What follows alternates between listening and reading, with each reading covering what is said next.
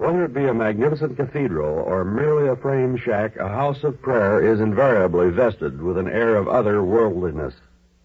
Perhaps it is because of this fact that one is never too surprised to learn of strange and incredible events which occur within the confines of the church. And as evidence that such events do occur, witness the curious case of the organist at Avonbury. It was a simple house of worship, this Avonbury church in Hertfordshire, England, and its vicar was a simple man. For 20 years he attended the spiritual needs of the community, and it is greatly to be doubted whether anything really remarkable had ever happened to him. Not at least until a certain autumn night in the year 1919, when the vicar was making his way home after a condolence call on a bereaved widow. He could see the white church spire gleaming in the moonlight. Hello. That's strange. Now, who could be playing the organ at this hour? The church had been locked at 7 o'clock that evening, and now it was almost 12, and yet someone was inside playing the organ. It must be Emily Willingham. The vicar approached the church and climbed the wooden steps and tried the door.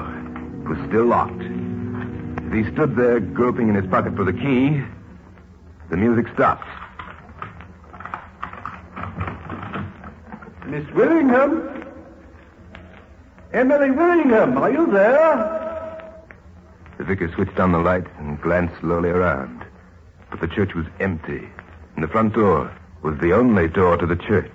It was not until evening of the following day that the vicar found time to visit Miss Willingham, and he wanted to know how she had managed to leave the church. Well, I was never in it. Not last night. But just at midnight, Miss Willingham, I distinctly heard something. Whoever you may have heard, my dear vicar, it was not I. I was in my bed at 12 o'clock last night. Have you spoken to Mr. Rumley? Rumley, the sexton? He has a key to the church, has he not? If anyone would know a way of leaving the church unnoticed, I'm sure it would be he. And while he has never confessed to having musical talent, I'm certain he would be happy to improve his position by taking my duties as organist away from me. I shall speak to him at once. And so, my dear vicar, shall I? Dusk had fallen when the vicar and Emily Willingham reached the little cottage just behind the church. I'm glad you've come, vicar. I've been wanting to talk to you all day.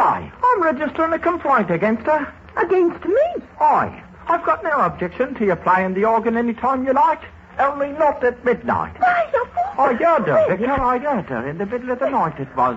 The organ bleating out like a Sunday morning. He's simply trying to avert suspicion from himself, vicar.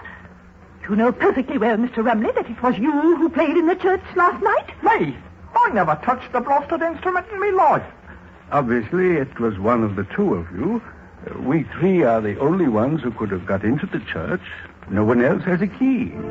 And I'm quite certain that I did... Listen, Rumley. There it is again. But isn't the church locked now? Hi, vicar. I locked it myself half hour ago, and there wasn't a living soul in there when I did. The three of them hastened to the church, but before they reached it, the music stopped, and they found no one.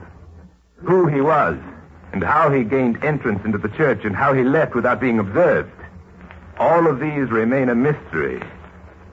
A mystery incredible but true.